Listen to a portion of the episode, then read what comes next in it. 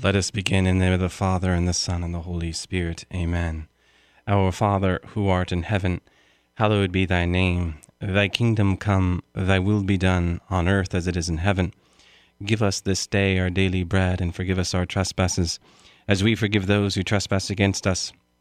And lead us not into temptation, but deliver us from evil. Amen. In the name of the Father, and the Son, and the Holy Spirit. Amen.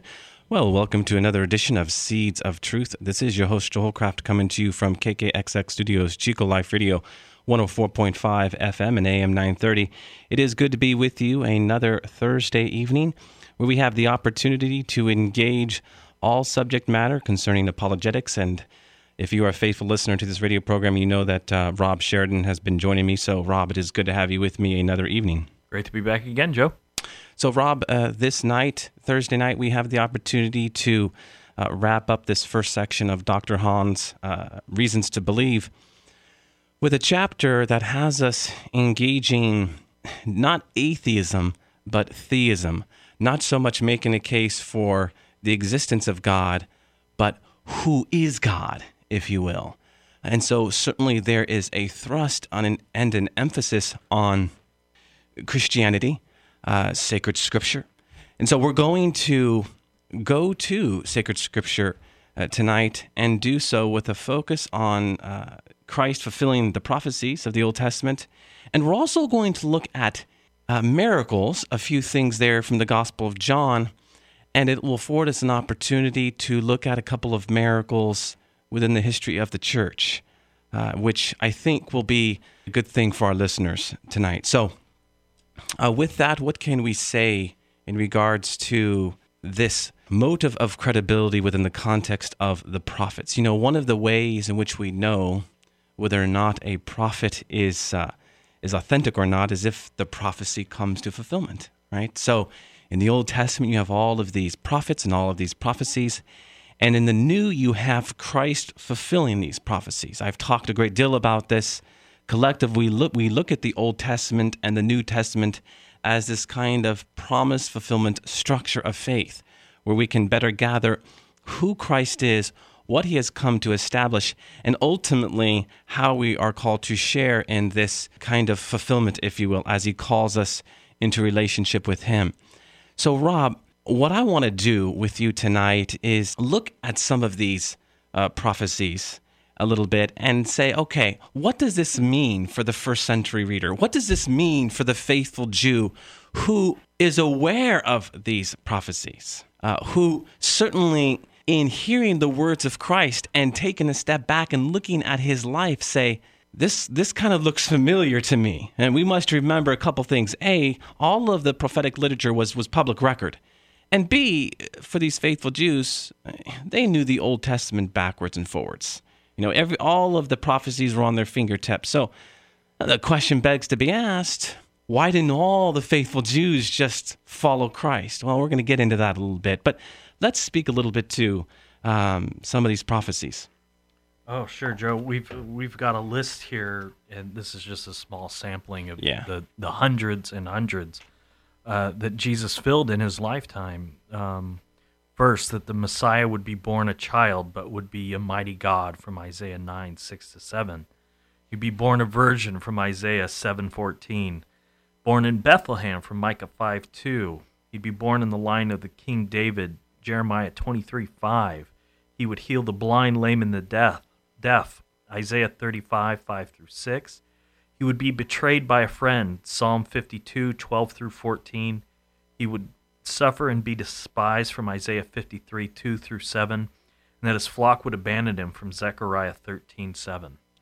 Yeah, and all those prophecies, I think, you know, for our listeners, most of those are self explanatory. Of course, the Christ child, the infant king born in a manger. Uh, your passage there that you read in Isaiah 7:14, you know, the wonderful opening to the Gospel of Matthew, where he's very specific to, to highlight the Blessed Virgin Mary. Uh, he was born in Bethlehem. This prophecy obviously fulfilled. He would be born into the line of, of King David. You know, why does the Gospel of Matthew put such an emphasis, Rob, on David's lineage, David's pedigree, his ancestry? Well, he wants the Palestinian Christian Jew to come to understand and appreciate what's going on there. Uh, who, who is Christ? Well, he comes from the line of David. He wants them to see that he's a fulfillment of this very prophecy from Jeremiah 23 5.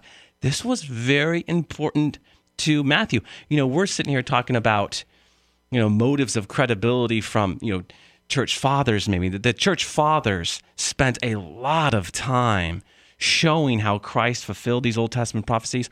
Well, what about the evangelists themselves? You know, Matthew, Mark, Luke, and John. Matthew opens up his gospel with this. You know, we often think, Rob, well, what's the gospel? What's the the good news, the evangelion, the transforming message? It's repent and believe. You know, we've been given this new gift and, and grace. Well, he opens up with with this, and, and it, it has you scratching your head a little bit. Well, there's a reason why. Christ has fulfilled this prophecy. Uh, and then, of course, you know, he'd be betrayed by a friend, uh, Judas. He'd be suffered and despised. All of Isaiah 53 really um, is, it's, well, it's known as the, the um, passage of the suffering servant, and it highlights the passion narrative. Of course, his flock would abandon him. And then we have others here, Rob. You know, he would be pierced by nails and by a sword. Psalm 22. You know, Psalm 22, by the way, is what is called a Todah psalm. A Todah in the Hebrew is thank offering. Uh, it was a psalm that was actually sung during a Todah a sacrifice, a Todah uh, meal. And uh, interestingly enough, Rob, Psalm 22 starts with the words, um, My God, my God, why have you forsaken me? So w- when our Lord is on the cross, he's quoting Psalm 22. And again, the question begs to be asked what was going on in the mind and heart of those who were there watching the crucifixion, hearing him all but sing Psalm 22, the one who was crucified, the one who was fulfilling Isaiah 53. What was going on in the heart? You know, and we'll talk about that in a bit. Um, he would be a just man, tortured and killed by his enemies. He would be executed with criminals, right? Criminal on the right, the criminal on the left. His enemies tore his garments and gambled for them. Again, that's Psalm 22. We know in the um, in the crucifixion narrative, they cast lots for his garments. Of course, he would rise from the dead. He'd bring all the nations the light of the true God. And so, again, once you know, once again in the um, crucifixion narrative, the, the cross itself, you know, the, the different languages on the cross itself spoke to the fact that he is come to bring Gentile, Jew, Greek alike unto himself.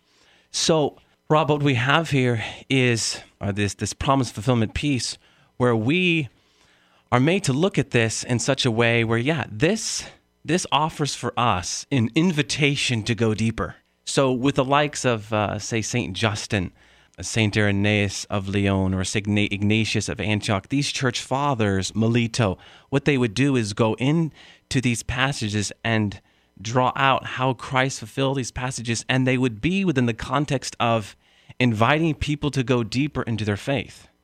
They were uh, motives for credibility. Yeah, that this person whom you crucified was the Son of God. And this was very provocative for a lot of uh, uh, readers of, of these early Christian texts. Well, yeah, and I think it's it's really important that we recognize who these were written for. And it, it, initially, people who lived 2,000 years ago. And this was powerful stuff for them. The, the, the testimony of the prophets to 2,000 years later might not be as, as appealing to us now, but look at what it did in the ancient world. Look at what it did those, those first thousand years as, as the word just swept through Palestine. Um, as, as the scripture was being written and these letters were being promulgated um, people people could test this testimony of the prophets about with with pretty historical um, closeness, the the historical proximity of of being close to there. Yeah, it's hard for us in 2014 maybe to grab hold of the cumulative effect of why these early Christians were spending so much time uh, showing how Christ came to, to fulfill the old covenant. Uh, but certainly, as you speak to it, Rob, this was very important. And again, this is why Matthew opens up his gospel with it, because he knew the importance of that tangible evidence that those readers, those listeners to what uh, they were listening to and, and reading, certainly how they could be impacted. But did this mean, Rob, they came to embrace this new Christian faith? You know, I had mentioned earlier, you know, you have these these faithful Jews, they were kind of waffling. We have to always remember uh, and appreciate human nature. That ultimately, I think we've talked about this a little bit before, there can be all of the reasons to believe in the world. We can have all of these motives for, for credibility, but it still has to penetrate the heart. It has to uh, take us to a place where ultimately it has us going deeper in our relationship with Christ. Because if it doesn't, hours pass by, days pass by, and soon you forget. You, you forget the wonder of, of God and what He has done.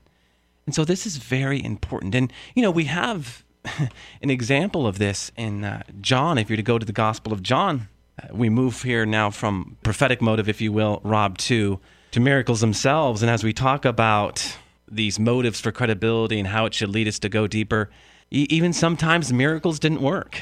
You know, the the passage here from uh, the Gospel of John, chapter two, verses twenty three to twenty four. I mean, listen to this, and even twenty five. Now, when he was in Jerusalem at the Passover feast, many believed in his name when they saw the signs which he did. But Jesus did not trust himself to them, because he knew all men and needed no one to bear witness of man, for he himself knew what was in man. What's going on there, Rob? Okay, so these people saw everything that Jesus did. They saw all his signs, they saw his wonders, they saw his miracles.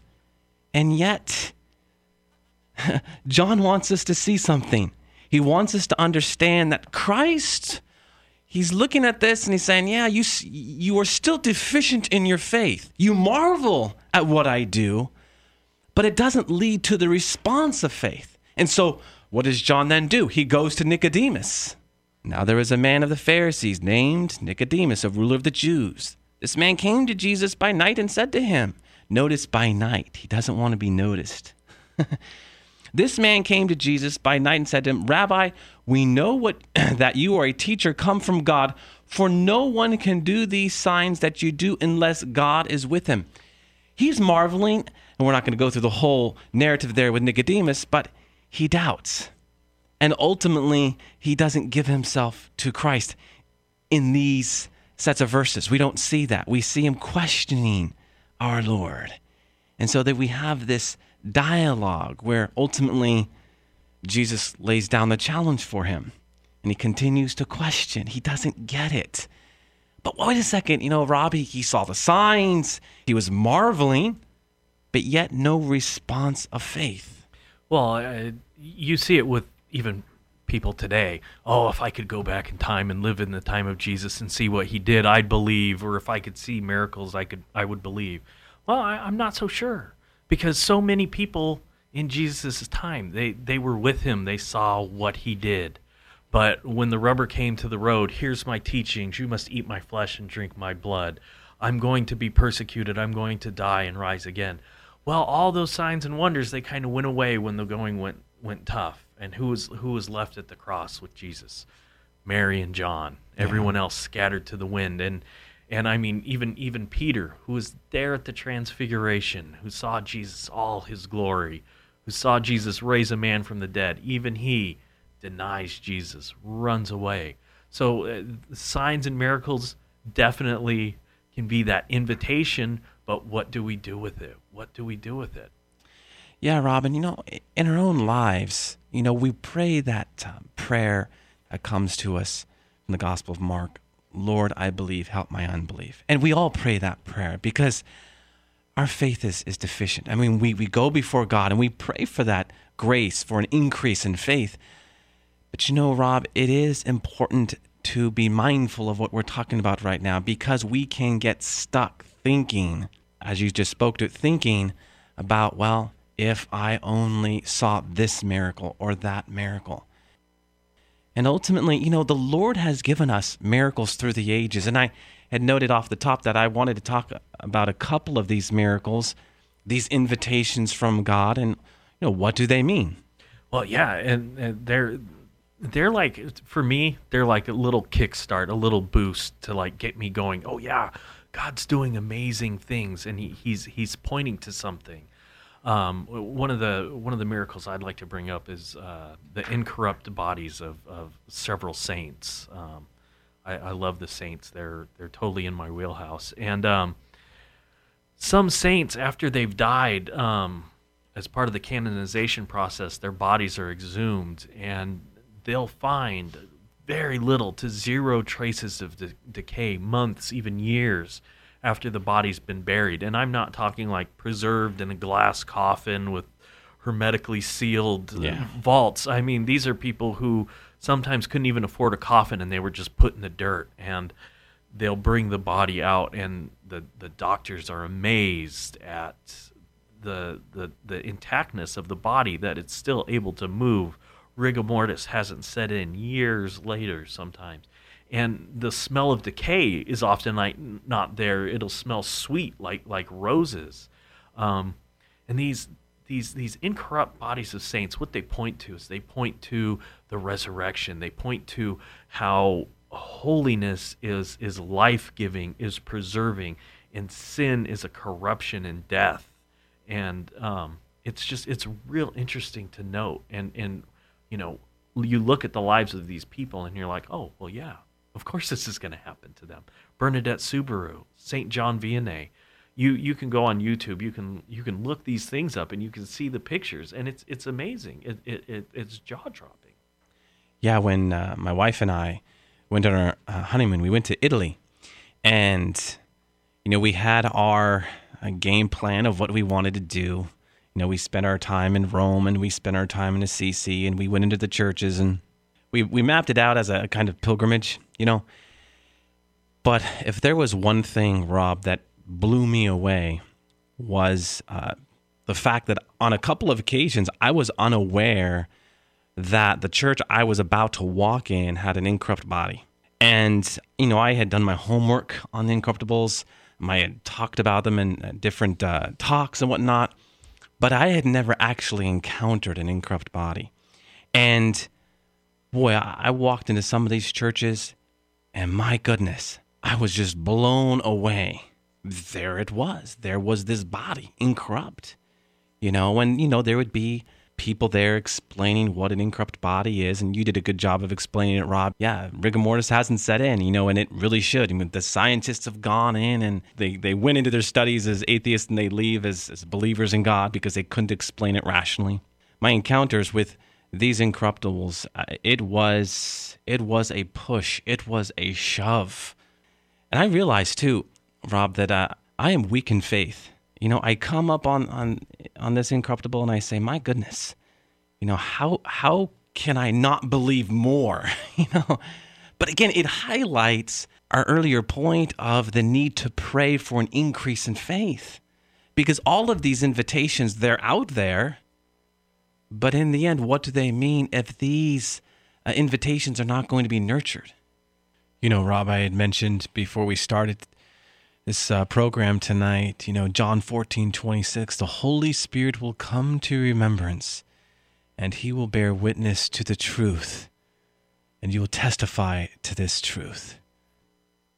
We have to call upon the Holy Spirit so that we might remember what God has done for us and appreciate all of the gifts that He's given to us, just not in our own lives, but Rob, how He has brought these things in history into our life, how these things have, in history have been brought to our attention so as to increase our faith, so that we might respond more fully to do His will in all that we do. As you talk about the incorruptibles, Rob, uh, there's another great miracle out there uh, that I wanted to touch upon. Again, all you have to do is YouTube. All you have to do, I mean, this is the great thing about the internet, the World Wide Web. Just go online and you can read about it. I mean, this isn't you know Rob Sheridan, Joe Holcraft carrying on, battling on about things that are untrue. No, this is this stuff uh, ought to grab our attention. You know. So anyhow, I want to talk about the Eucharistic miracle in Lanciano. Uh, so what is this? The, the, the, the sacred species actually became flesh and the wine actually became blood. Uh, the phenomenon dates back to the 8th century. Uh, it was a Basilian uh, monk who had doubts about the real presence of Christ in the sacred species. He was offering Mass in a church in the town of Lanciano in Italy. When he pronounced the words of consecration, the host was miraculously changed into physical flesh and the wine into physical blood. Uh, later, the blood coagulated and the flesh remained the same. Uh, these relics ultimately were kept in the cathedral there in Lanciano. Now, one Dr. Linoli, a professor of anatomy and pathological histology, is the only doctor who had analyzed the relics of the miracle in Lanciano. His findings stirred the interest, as you can well imagine, Rob, in the scientific world. At the initiative of the Archbishop there in Lanciano and of the provincial minister of uh, the conventuals that live there in Abruzzo, and with the authorization from, from Rome, in 1970, they had these relics examined scientifically. And it was this Dr. Linoli who was entrusted with the study. He was assisted by a Dr. Bertelli, a retired professor of human anatomy at the University of Siena. So, what happened here? Linoli extracted parts of the relics with great care and then analyzed the remains of the quote unquote miraculous flesh and blood. He presented his findings on March 4th, 1971. His study, Rob, confirmed that the flesh and blood were of human origin. The flesh was unequivocally cardiac tissue, and the blood was of type AB. As regards to the flesh, I had in my hand the endocardium. Therefore, there is no doubt at all that it is cardiac tissue. In regards to the blood, the scientists emphasized that the blood group is the same as that of the uh, man of the Holy Shroud of Turin, and it is particular because it has the characteristics of a man who was born and lived in the Middle East uh, regions. I know, Rob, the Shroud of Turin is quite popular even in, in secular circles. People are very well aware of what the Shroud of Turin is. And I thought it's interesting to note that, that is certainly to make that connection. Linoli's analysis revealed no traces of preservatives in the elements, meaning that the blood could not have been extracted from a corpse because it would have been rapidly altered. This was a question they wanted to take up. And ultimately, Linoli's report was published in 1971. Now, I think for our listeners, Rob, this point is important. In 1973, the higher council of the WHO appointed a scientific commission to verify the Italian doctor's conclusions. The work was carried out over 15 months with a total of 500 500 examinations. The conclusions of all the researchers, both secular and religious, confirmed what had been stated and already published in Dr. Linoli's work. Uh, the extract of the scientific research of the WHO's Medical Commission was published in New York and Geneva in 1976, confirming the science's inability to explain the phenomenon of the Eucharistic miracle in Lanciano. What does all of this mean? You know, Rob, we talk about the incorruptibles. We talk about the Eucharistic miracle in Lanciano. They are God's invitations to us to go deeper and to ask why. But in doing so, in doing so, and, and going deeper and asking God, you know, why would you give us these gifts? That we might pray for an increase of faith, that we might look at what we've talked about uh, tonight, Rob, with regards to, you know, Christ fulfilling so many prophecies and the importance of these miracles and what they do, and look at them as an invitation that God would have us asking new questions that lead to new beginnings. Sure, Joe. Um, you know, God God told us He's not leaving us. He's going to be with us until the end of the age, and and that's what these do. They show us that God is still with us, that that He's still moving, that that the signs and wonders that He worked didn't just stop in the Old Testament, didn't just stop with Jesus, didn't just stop with the last of the apostles. They continue to this very day. God is still working in his church, he's still working in his people. Yeah, and as you talk about this, Rob, I think it would be nice uh, to end with kind of reflection on what a miracle is. So, a miracle is something that belongs to the supernatural phenomenon. And certainly, this is what the first three Gospels talk about. But I do think it's important to go to the Gospel of John because John treats miracles as signs. So, for the evangelist, a sign is a powerful proof of our Lord's power, but it still has a greater purpose. You know, Jesus works these visible, material, historical signs in order to signify something greater, invisible, spiritual, and we can say transcendent. For example, you know, the transubstantiation of water into wine is a miracle or sign that signifies the greater marvel of the Holy Eucharist. Of course, this is what we see in John 6, the, the miracle of the loaves and fishes preceding the Eucharistic discourse. And the water of baptism, a sign of new birth into divine life. Now, for our human eyes, these divine mysteries are veiled. So it calls us again to go deeper. But it is in baptism that we receive the grace to see the mysteries of Christianity through the eyes of faith. Because it is the grace of faith that unveils the mysteries for us. And of course, it is in our response of faith that we see. And it is in this sight that enables us, Rob, to better understand, explain, and defend the faith. We are to echo those words of the Roman centurion Lord, just say the words, and I know my servant will be healed. Let us close in prayer. Our Father, who art in heaven, hallowed be thy name. Thy kingdom come, thy will be done, on earth as it is in heaven. Give us this day our daily bread, and forgive us our trespasses, as we forgive those who trespass against us. And lead us not into temptation, but deliver us from evil. Amen. And God